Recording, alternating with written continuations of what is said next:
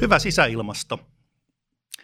Se on monen osan summa ja se on tietysti meille aika tärkeä asia, koska suurimman osan elämästämme tänä päivänä vietämme sisällä. Tästä aiheesta on tänään keskustelemassa kanssani Asko Launen, Vahanen talotekniikan toimitusjohtaja. Tervetuloa. Kiitos Juha, moi kaikille. Ja Matias Koskinen, Vahanen talotekniikka Lahti, suunnittelupäällikkö. Tervetuloa. Kiitos, morjesta kaikille. Matias, sanohan siinä samaan hengenvetoon, että ketä haluaisit tänään oikeastaan puhutella eniten? No tämä koskettaa toki kaikkia tämä, tämä aihe, mutta erityisesti nyt haluaisin kertoa tästä aiheesta kiinteistöomistajille ja, ja tota, niille, niille, jotka joutuu, joutuu erityisesti painimaan tämän ongelman kanssa arjessa ja työssä, että voitaisiin yhdessä hakea vähän sellaista suuntaa ja ajatuksia, miten, miten pystyttäisiin sisäilmastoon hyvin vaikuttamaan. Okei. Tuleeko Saskolle vielä mieleen jotain lisättävää tähän kohderyhmäasetteluun? Joo, kyllä, kyllä tulee. Eli tota, varmistetaan etukäteen, ettei tule ongelmia. ongelmia. Ja tota, kiinteistöpäälliköt, managerit, sitten tilakeskuksen henkilöstöt. Huoltohenkilöstö on, on aika oleellisessa roolissa, roolissa tota, että saataisiin saatais niinku riittävä tietotaito – mikä vaikuttaa mihinkin ja päästäisiin osaoptimoinnista kokonaan eroon. Okei, se kuulostaa hyvältä. Jos vähän mietitään tätä aihetta niin kuin suuremmassa mittakaavassa, niin Matias, missä kaikissa vaiheissa tähän sisäilmastoasiaan voidaan vaikuttaa ja millä tavoin? Mistä kaikista osista se rakentuu, jos näin sanotaan? Joo, kyllähän sisäilmasto on niin rakennuksen hankkeessa, siihen voi vaikuttaa ihan sieltä alkumetreiltä metreiltä asti aina sinne elinkaaren päätökseen saakka, että kyllä koko, koko elinkaaren aikana voidaan, voidaan vaikuttaa siihen asiaan ja se, sehän koostuu niin kuin hyvin monesta osatekijästä, ehkä se onkin tämän päivän keskustelun yksi teema, että, että tämä on monen osatekijän summa ja koko elinkaaren aikainen haaste. Sä voisit vielä ehkä lisätä joitakin tärkeimpiä osatekijöitä, vai kuinka? Joo, eli sisäilmastohan usein kun mietitään sisäilmaa, me mietitään tässä ympärillämme olevaa ilmaa, se on sisältää hiukkasmaisia asioita, se on kaasu, kaasua, sen lisäksi se sisäilmasto on myös lämpötilaa ja, ja hyvä valaistus, akustiikka, kaikki nämä asiat on sisäilmaston osatekijöitä. Okei, joo. Ja Asko, hei, äsken sä puhuit tota, niin siitä, että päästään osaoptimoinnista eroon, niin haluaisitko sä sitä vielä vähän selostaa tarkemmin, mitä se tarkoittaa? No Matias hyvin avasi näitä, näitä osa-alueita, mistä se muodostuu, muodostuu ja oikeastaan osaoptimoimalla yhtä, niin yleensä kärsitään toisessa ja tähän liittyy sitten energiakin, energiakin vahvasti ja ehkä tähän ensimmäiseksi heittäisin alkuun, tämä ei liity tähän aiheeseen, mutta tulee, tulee mukaan, niin se ensimmäinen steppi, missä me vaikutetaan sisäilmaa, on, on ennen kuin mitään on, on tehty, mutta kun ne tehty, todettu, että me tarvitaan jonkinmoinen rakennus jotakin käyttötarkoitusta varten, niin kirjoitetaan laatutasotavoitteet ihan ensimmäiseksi auki, että mitä me haetaan siltä rakennukselta ettei vaan lähetä siitä, että tehdään rakennus ja sitten, sitten joku, joku rupeaa miettimään jotain ilmanvaihtoratkaisua, vaan ensimmäiseksi määritellään, millainen laatutaso me sinne halutaan. Okei, joo. Ja sitten jos ottaa huomioon, että tässä on aika monia tekijöitä pelaamassa yhteen, niin se yhteen toimivuus varmaan on tärkein asia, vai mitä Matias on tästä mieltä? Kyllä, joo, ja oikeastaan nyt tulee vielä mieleen, kun tätä kokonaisuutta miettiä, että ainoastaan siihen ei vaikuta nämä fysikaaliset tekijät, mitä mainitsin, vaan, vaan myös sitten siinä hankkeessa alusta loppuun olevat henkilöt ja niiden asiantuntemus, että my, myös niiden yhteensovittaminen on todella tärkeä asia, että, että ensinnäkin, että on oikeat henkilöt mukana, oikeat asiantuntijat ja sitten vielä, että he saadaan keskustelemaan yhdessä tästä teemasta, niin se on myös tärkeää. Aivan, ja sitten täytyy ottaa huomioon, että siellä rakennuksessa, niin varsinkin sen elinkaaren aikana, niin on sitten vielä ne käyttäjät. Eikö totta, Asko? Tuli tähän meinasi jo keskeyttää, että tota, psykologiset tekijät aivan oleellisia ihan siinä alkuvaiheessakin, että jos me tiedetään sitä käyttäjäryhmää, otetaan nyt vaikka, vaikka kouluja, opettajia, niin e, sitoutetaan siinä alkuvaiheessa jo tämä käyttöhenkilökunta mukaan, että tämmöistä laatutasoa me tullaan tekemään, ja, ja sitten kun, kun voidaan todeta myöhemmin, että me yhdessä sovimme – ja sitouduimme tähän hankkeeseen tämmöisillä asioilla ja näillä, näillä edellytyksillä, niin, niin on huomattavasti vaikeampi lähteä sitten sanomaan, että täällä on asiat huonosti, kun on aikaise, niin kuin aikaisemmassa vaiheessa yhdessä sovittu, että tähän mennään. Okei, toisin sanoen sitten tämä koko projekti, kaikki tämä suunnitel, suunnitelma, niin tuota, se ei olekaan enää noiden ihmeellisten insinöörien päähänpinttymä, vaan se on meidän kaikkien yhdessä laatima suunnitelma. Voisiko sanoa näin?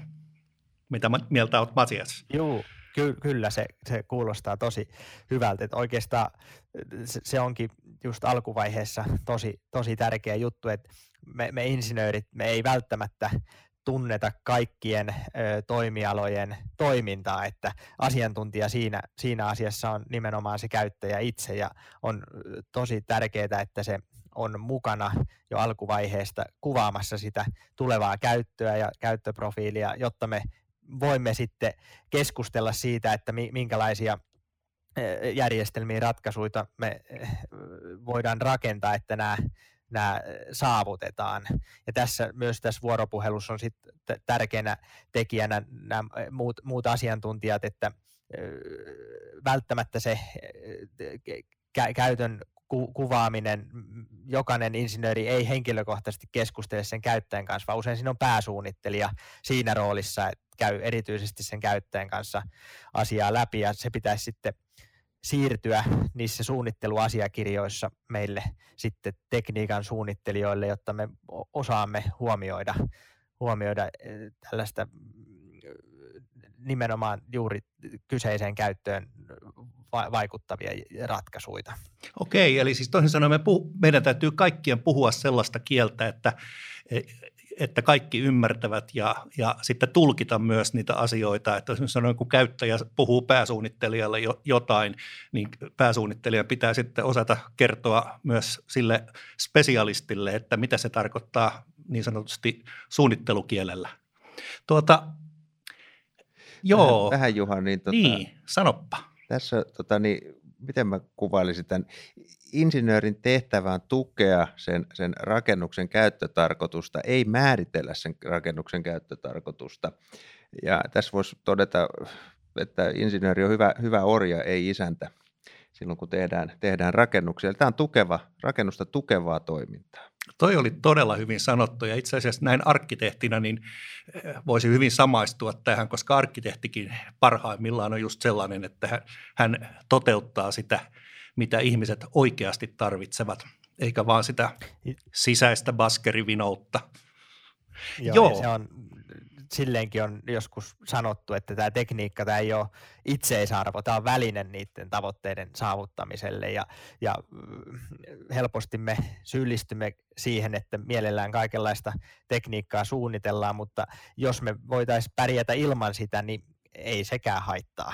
Se vaan vaatii sitten niin kuin monia muita rakenteellisia ja passiivisia keinoja, jotta me saadaan ne tavoitteet saavutettua, että ei ole välttämätöntä rakentaa tekniikkaa, jos se voidaan hoitaa jollain muulla tavalla. Tähän täytyy no niin, keskeyttää. Kuule.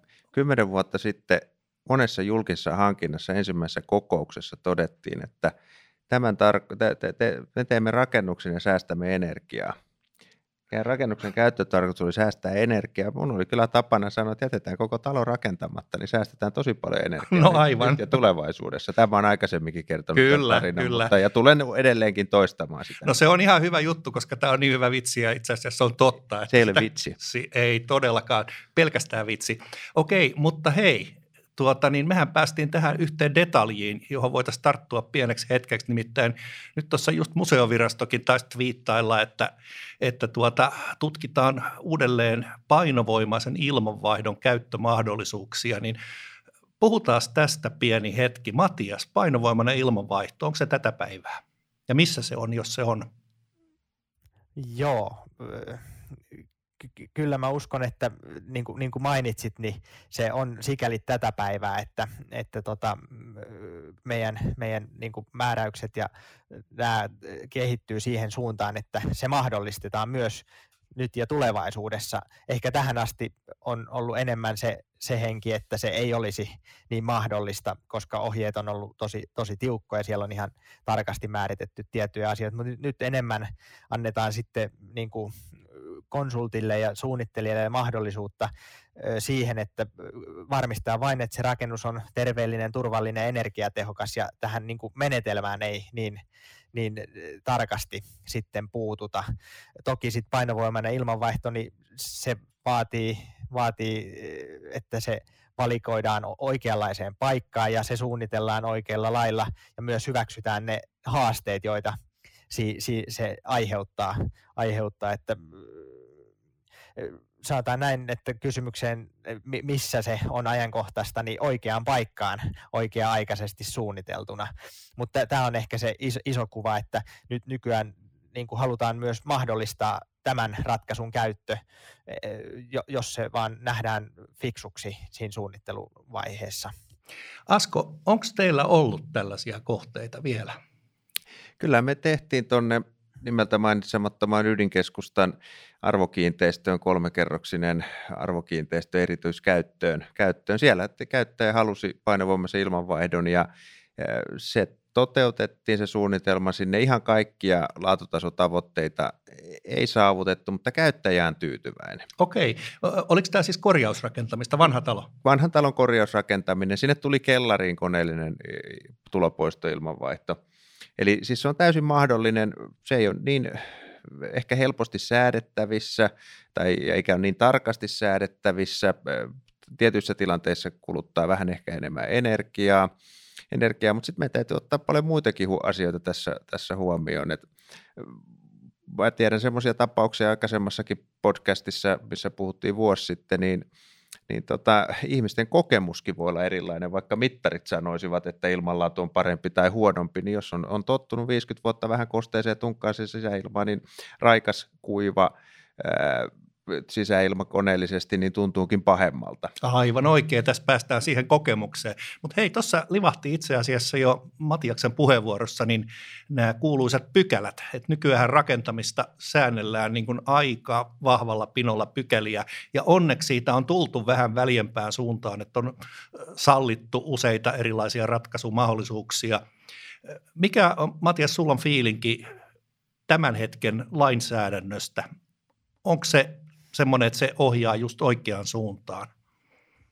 No kuten mainitsin, niin ky- kyllä mun mielestä se suunta on, on hyvä ja oikea, että, että tosiaan se on tärkeää, että me näissä määräyksissä ja näillä varmistetaan se, että ne rakennukset on tosiaan turvallisia, terveellisiä, energiatehokkaita, mutta on hyvä äh, myös sallia se, että, että kun tunnetaan sitten se rakennuksen käyttö ja se sijainti ja äh, sen rakenteet ja muut, niin nämä niin kuin ratkaisut ja äh, nämä, niin ne ei ole sidottu hirveän tarkkoihin raameihin, koska muuten – voi käydä niin, että me joudutaan tekemään vain jonkun pykälän täyttämiseksi joku asia, mikä ei sitten kuitenkaan niin kuin, palvele parhaiten sitä, sitä rakennusta. Et, isot raamit on tosi tärkeät, että ne on säädelty. On myös hyvä, että on oikeasti ohjeita, eli et, joita noudattamalla niin kuin saavutetaan, saavutetaan tällaisia terveellisiä, turvallisia, energiatehokkaita ra- rakennuksia, mutta on tärkeää myös, että siellä on riittävä väljyys sitten liikkua sen sisällä, että voidaan huomioida kaikkien rakennusten erityispiirteet. Joo.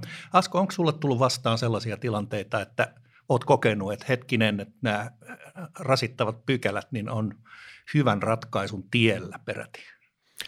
Montakin kertaa ja varsinkin ennen vuotta 2018 ja Suomessa on, on hirveän hyviä rakennusvalvontaviranomaisia, joille kun on selitetty ja kerrottu, että nyt me emme täytä tämän ja tämän pykälän ja tämän ja tämän ohjeen, ohjeen minimi, minimivaatimuksia tai jotain muuta ylitämme maksimivaatimukset, niin niitä on kuunneltu ja ne on hyväksytty.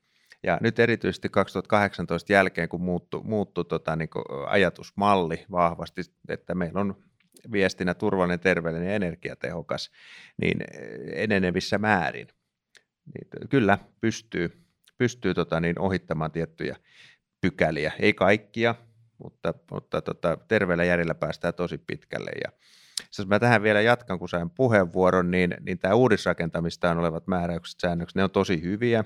Ja nyt näen isona positiivisena viestinä valtiolta nämä energiaavustukset, joilla nyt ruvetaan puuttumaan tähän vanhaan rakennuskantaan, joka on oikeasti se energiasyöppö, eikä vaan kiristetä, kiristetä ja kiristetä sitä uudisrakentamista, kun iso energiamassa kuluu tuolla, tuolla oikeasti vanhoissa rakennuksissa. Niin melkeinpä kiittäisin, että upeata, upeata toimintaa nyt ruvetaan antamaan porkkanaa eikä pelkästään keppiä. No se on ihan, ihan hyvä juttu kyllä, täytyy sanoa. Tota, niin, joo, itse asiassa niin mehän voitaisiin vähän miettiä tätä rakennuksen elinkaarta, joka on näissä olemassa olevissa ja korjausrakennettavissa kohteissa niin, niin nyt jo edennyt aika pitkälle. Mitä kaikkea voidaan tehdä niin, että me saadaan tämä hyvä balanssi olosuhteiden, kustannusten, vähähiilisyyden, niin kuin nykyään muodikkaasti sanotaan, niin että me päästä siihen optimitulokseen. Matias, ole hyvä.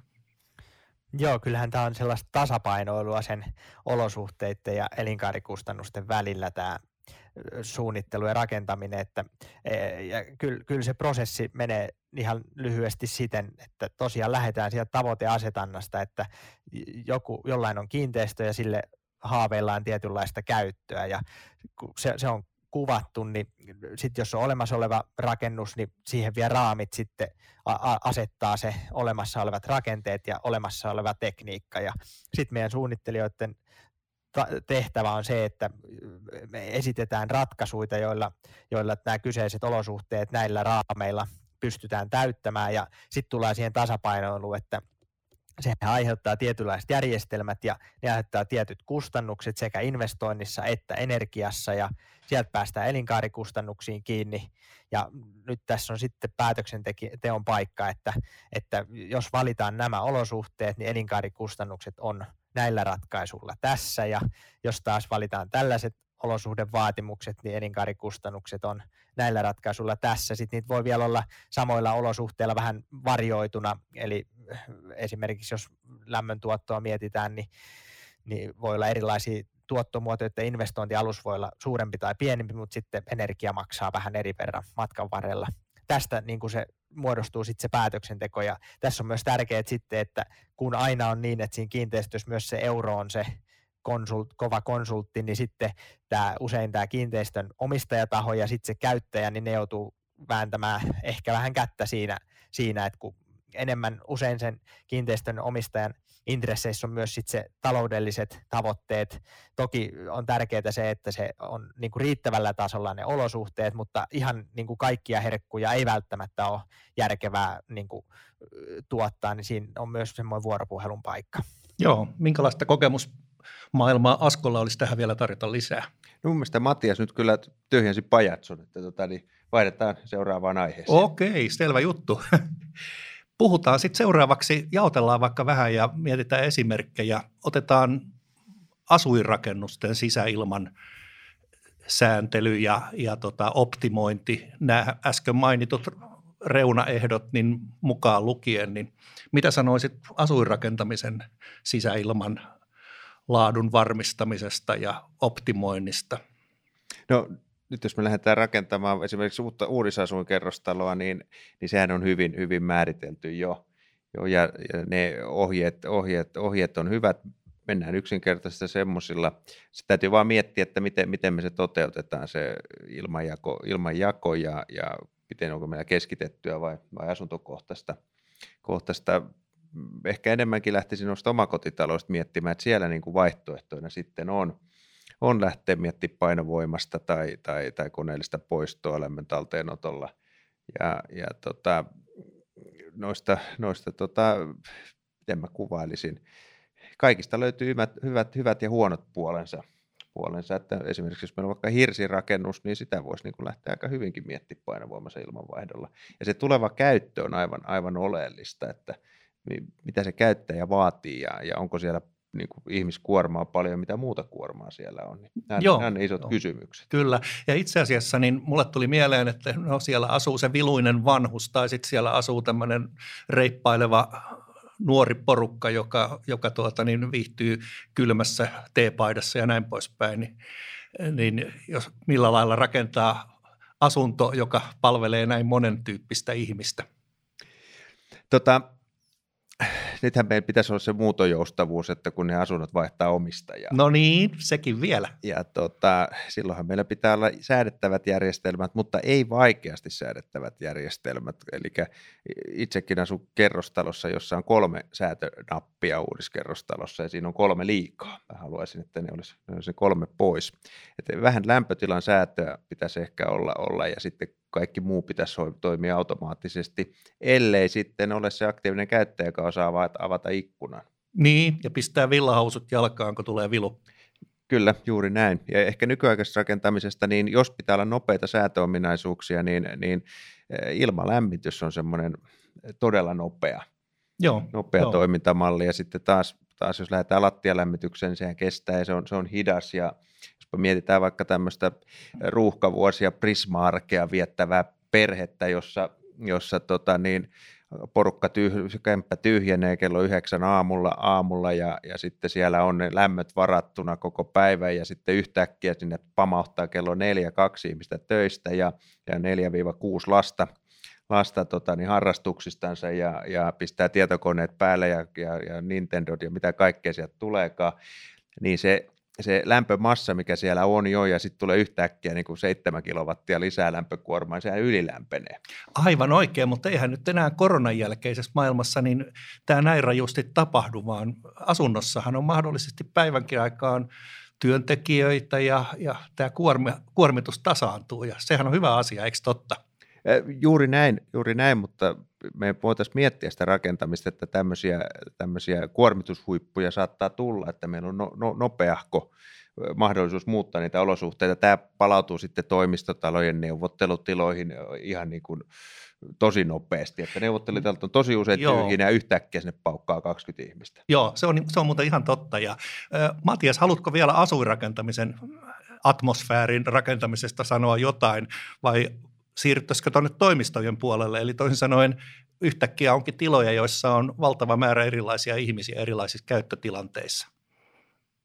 Joo, voisin asuntoihin ihan yhtenä detaljina kertoa semmoisen, minkä kanssa painii aina välillä. Se on ehkä yksi teemakin, mistä voi enemmänkin keskustella, mutta se on tämä energiatehokkuuden ja sitten näiden olosuhteiden välinen tasapainoilu, että kun energiaselvitykset nykyään täytyy laatia kaikista esimerkiksi uudiskohteista, niin kun me parannetaan koko aika sit energiatehokkuutta, niin samalla meillä on myös sitten vaade kesäajan lämpötilahallinnalle. Ja nämä niin kuin taistelee vähän toisiaan vastaan, että on haasteita nykyään usein siinä, että kun tehdään energiatehokas vaikka asuinkerrostalo, niin että myös se kesäajan lämpötila saadaan hallittua. Tämä on, tämä on yksi semmoinen, semmoinen juttu, mikä sitten alkaa ajamaan helposti siihen, että koneellista jäähdytystä jo kaivataan niissä, niissä asunnoissa ja se tietysti taas energian käytössä näkyy.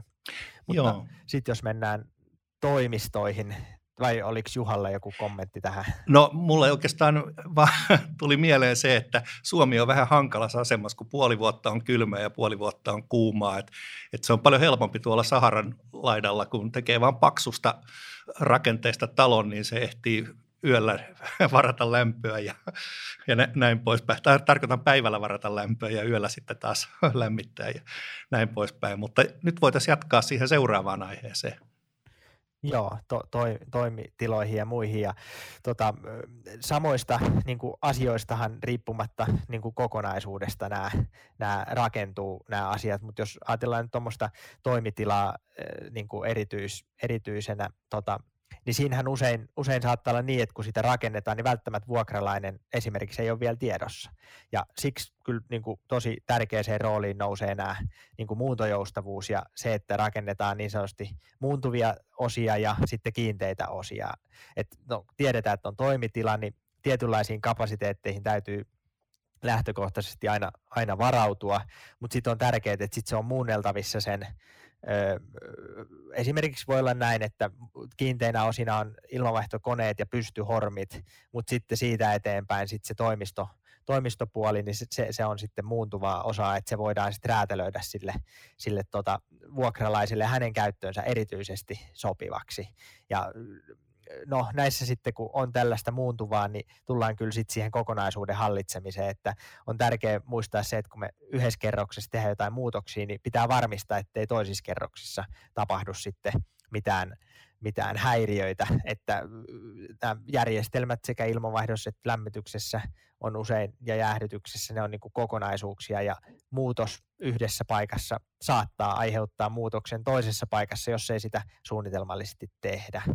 Mutta tällainen niin ensimmäisenä tulee mieleen, mieleen se muuntojoustavuus erityisesti näissä, näissä toimitiloissa. Mitä Asko haluaisi vielä tähän jatkaa? No ei taas, taas, taas Matias tyhjensi pajatson, mennään tota, niin, taas, taas eteenpäin. Mulla on myös asuintiloista tämä asia ja, ja tota, tosissaan näiden haasteiden kanssa on painittu ja löydetty ihan hyviäkin toimivia ratkaisuja siihen muuntojoustavuuteen. Okei, jos pajatso tyhjä, niin, niin kerrohan Asko sitten, minkälaisen toivomuksen haluaisit esittää toimistotilaa suunnittelevalle arkkitehdille? Tota, suunnilleen alkuvaiheessa, alkuvaiheessa tota, sen jälkeen, kun me ollaan käyttäjän kanssa käyty oma keskustelumme, keskustelumme niin, niin käytäisiin yhdessä läpi se, että ihan, ihan siinä ensimmäisessä vaiheessa, miten me tullaan hoitamaan tämä ilmanjako ja minkä näköisiä alakattoratkaisuja sinne tulee. Sitten tota, me halutaan miettiä nämä, nämä ulkoikkunat, miten niitä tehdään ja, ja ehkä toiveita vaan, no toiveita, että käytäisiin ne asiat läpi ja, ja kuunneltaisiin. Yksi hyvä esimerkki on nämä ikkunapenkit, että kun halutaan lattiasta kattoon penkkejä laitetaan, tai ikkunoita ja laitetaan 30 sentin äh, ikkunapenkki siihen, niin se saattaa sitten vaikuttaa, että meillä on paksu patteri siinä ja aina hukataan kalliita, kalliita neljöitä, niin avointa keskustelua siitä, miten me ratkaisemme tämän asian yhdessä. Joo. Ja mitkä on impaktit toisiin, toisiin suuntiin. Et meillä on nyt tässä tosi iso hanke alkamassa ja siinä se on lähtenyt kyllä tosi upeasti, upeasti liikkeelle. No niin, se kuulostaa oikein hyvältä. Joo, mä tiedän, että me arkkitehdit aina välillä halutaan tehdä näitä lattiasta kattoon ikkunoita, että kaikki roskikset ja, ja tota, niin kassit siellä pöydän alla varmasti näkyisi ulos. Ja... No hyvä. Sitten Matias voisi esittää jatkotoivomuksia arkkitehdille.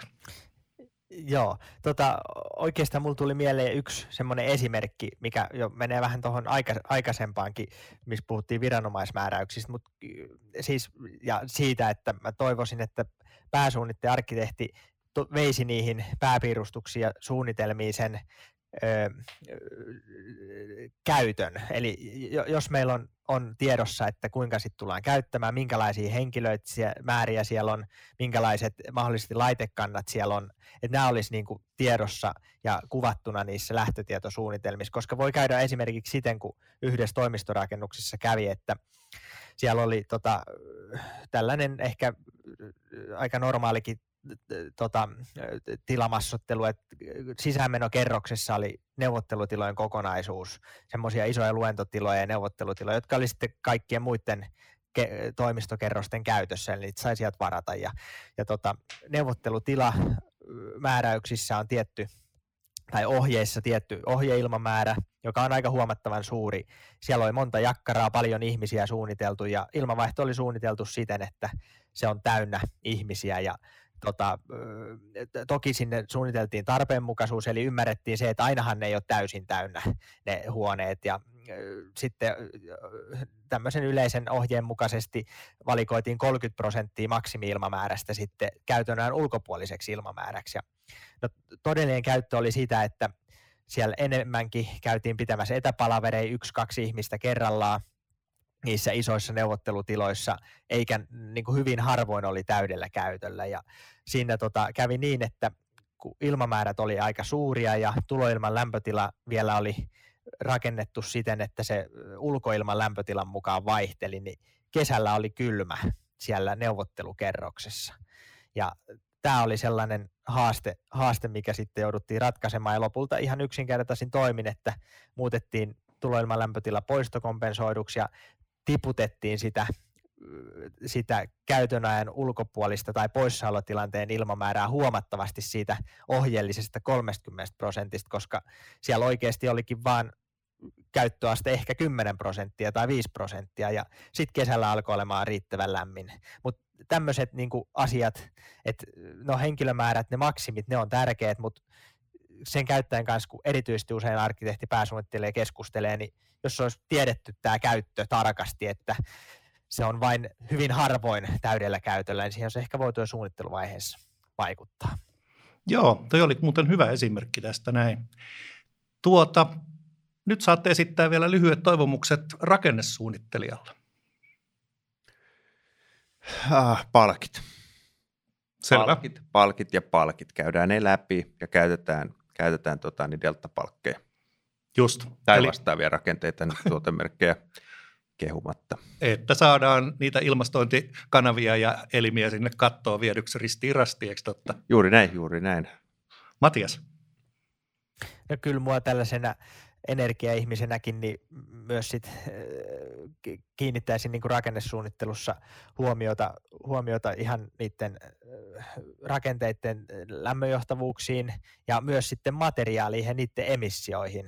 Ne, ne on myös ihan tärkeä osa sit sisäilmaston suunnittelua, että valikoidaan semmoisia no taitaa olla myös arkkitehdin tontilla usein näiden pintamateriaalien määrittäminen, mutta kuitenkin, että ne rakenteiden ne, ne olisi ehkä M1-luokiteltuja, eli että niiden rakennuspäästöt olisi mahdollisimman vähäisiä, niin se olisi sellainen yksi, yksi toivomus. Ja tosiaan se, se usein kyllä rakennesuunnittelu on hyvin hallussakin, että me saadaan ihan hyvä kattava rakennetyyppi vihko, jossa on sitten määritetty niiden rakenteiden lämmönjohtavuudet ja myös niiden niin kuin, se, sekin on meille tärkeä tieto, että onko niinku,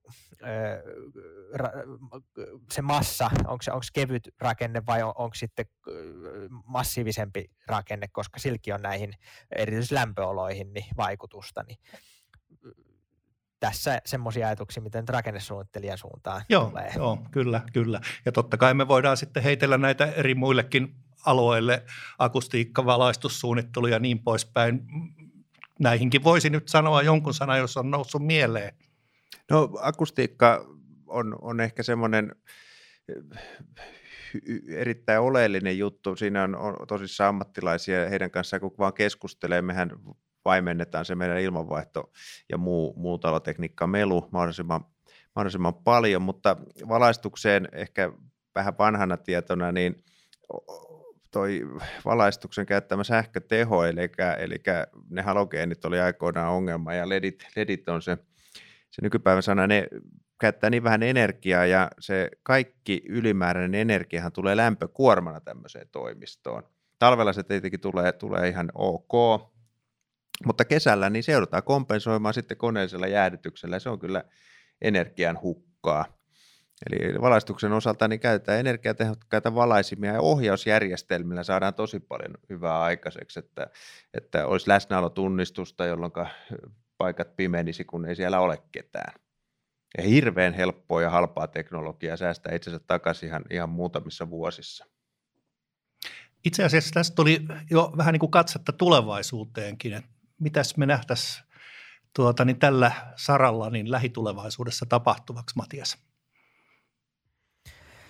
Joo, tota, semmoisia asioita, mitä ekana tulee mieleen, on tämä datan hyödyntäminen ja näiden mallinnusten ja muiden hyödyntäminen. Mä oon miettinyt sitä, että kun me suunnitteluvaiheessa niin mietitään paljon, lasketaan virtausteknisesti, kuinka vaikka ilmanvaihtojärjestelmän tulisi toimia ja, ja, ja saadaan sitten mitoteltu järjestelmät siten, että näillä saavutettaisiin ne olosuhteet, niin tota,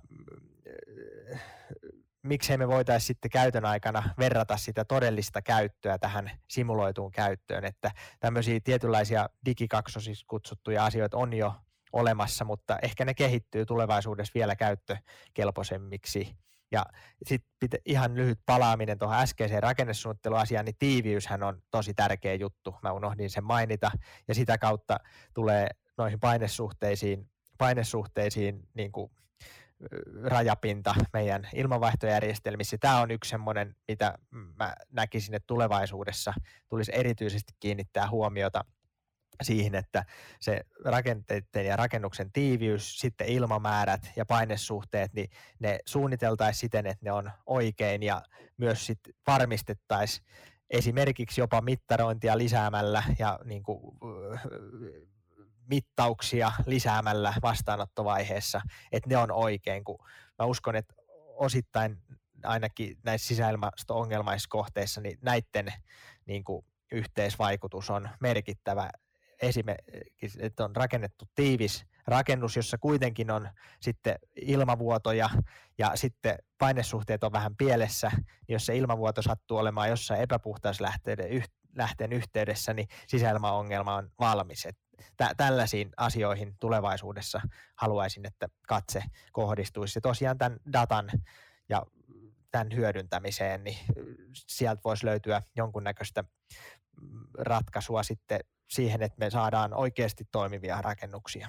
Joo, itse asiassa nyt tuosta sun puheenvuorosta mulle nousi mieleen kaksi asiaa. Toi älytaloasia oli ensimmäinen, mutta sitten juuri tämä tiiviys, niin tuota, nyt sitten 70-luvulla yksi kaveri baarissa sanoi tietävänsä kaiken, eli nykyään rakennetaan niitä inhottavia pullotaloja ja vanhat talot oli hengittäviä, niin, niin mitä Asko sanoisit tälle kaverille?